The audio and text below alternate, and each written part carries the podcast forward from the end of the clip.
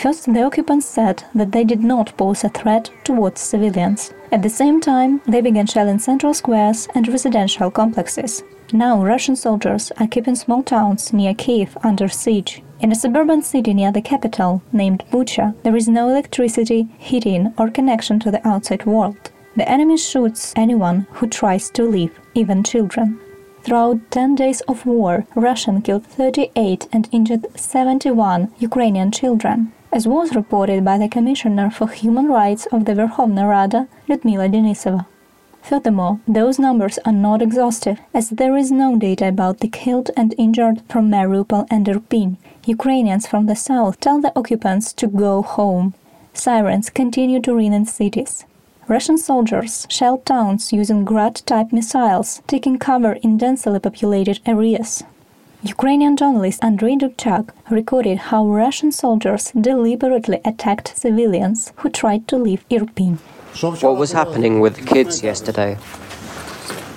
It was bad. We were evacuating kids, civilians.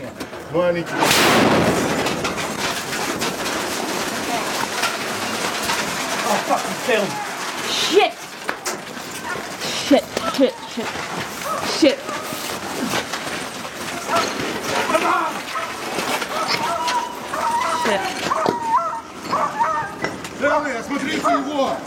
All right. Stay there. All right.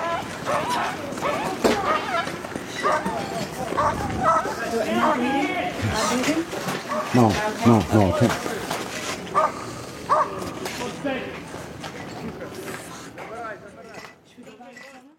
This is a fact, a documented fact. They see everything from the house's inner being, a woman, a boy, a teen girl died in front of my eyes. A man was heavily injured. They must have been a family, wrote Andrei on his webpage.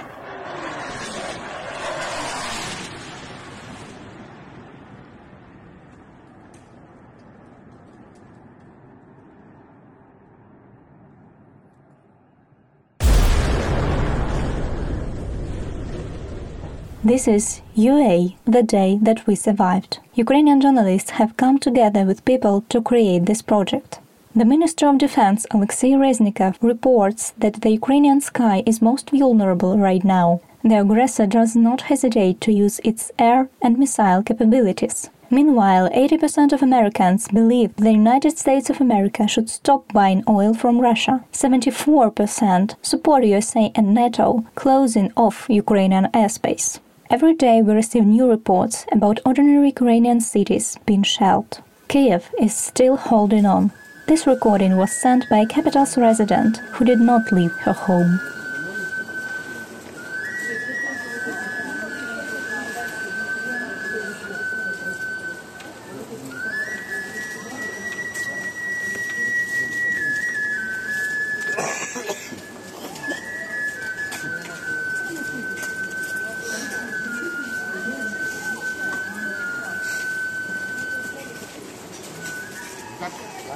Я узнал, кто выносил мусор. А дочка вот этого, что за которой Marina from Cherkasy Oblast tells us about the first day of war. During this period of time, she felt a wide variety of emotions. We had a military base near our town in Rosishki village. 24th of February was the night when we lost this military base and were woken up uh, after a big explosion, a number of explosions on this military base. I woke up at uh, 5:33 from a vast um, sound and explosion seen from my window from my flat and I didn't understand what is happening. I was screaming and uh, I woke up my mother and she said that it's like city lights from near town Uman, but uh, another explosion was heard. Our windows were shaken and sound was terrifying. We were scared and uh, started to gather uh, money, do- documents, clothes, all necessary things to take uh, to shelter.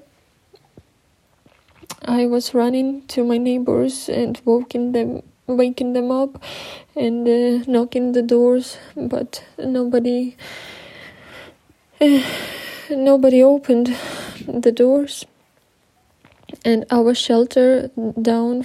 Um, the flat was closed, so I came back to my flat and we switched our TV to see what news was translated on TV, was broadcasted on TV, and uh, our journalists uh, said that it was like uh, training from our soldiers, but few moments later it was said that Russia invaded invaded in Ukraine and started a, a war against our people and our cities and our country. We didn't sleep for four days. We didn't eat for four days. We were scared at any small noise, any small sound. You just trying to sleep, but you woke up every five minutes to check news, to check telephone, to check that your relatives had informed you and told you that something happened. You check news to find something good to to calm you down. You are just in the news flow every every single minute and today is the ninth day of this war and after all possible feelings i'm empty inside. I have nothing to tell i have nothing to feel just anger and hate to russian people who kill our little children who kill our people who destroy our cities who rape our women who kill our soldiers, our protectors, nothing else, just anger and hate. And I'm lost in all this situation. I don't know what to do, where to run, whom to help first, just hoping to survive one another night, to survive another day, and to pray that another air raid is just false air raid without bombing. People are protesting in occupied cities. On the 6th of March, people joined their rallies with Ukrainian flags in their hands against Russians in Novokakhovka.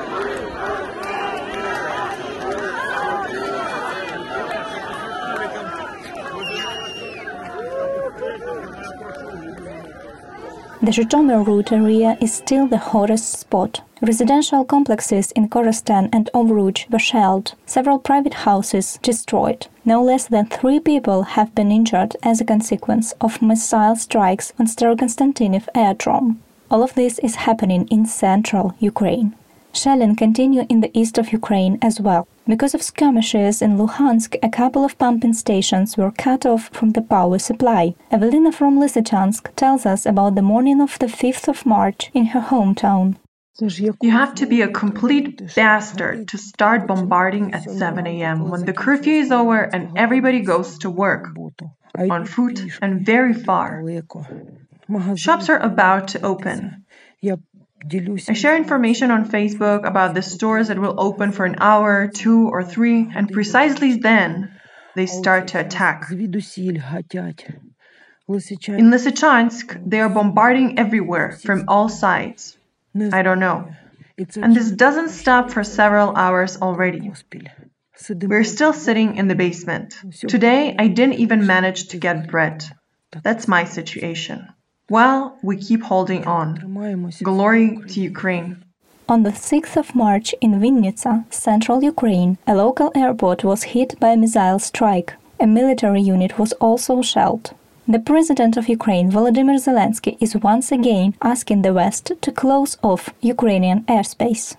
In this day and age, Russians who protest against the war in Russian cities are arrested, hit, and sent to prison.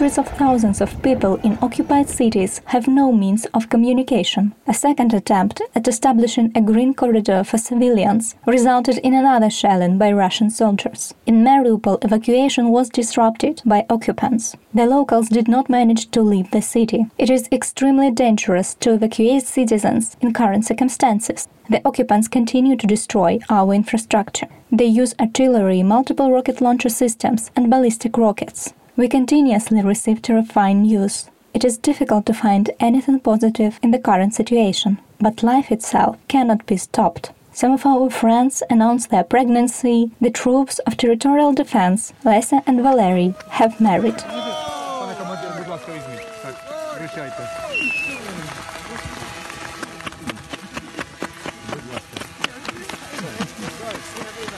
Слава родині! Родині слава! Слава Україні! Героям слава! Слава нації! Україна! Понад усе! Ще нам, браття українці, усміхнеться доля, згинуть наші ворожі. This is how the ordinary start of spring sounds in western Ukraine.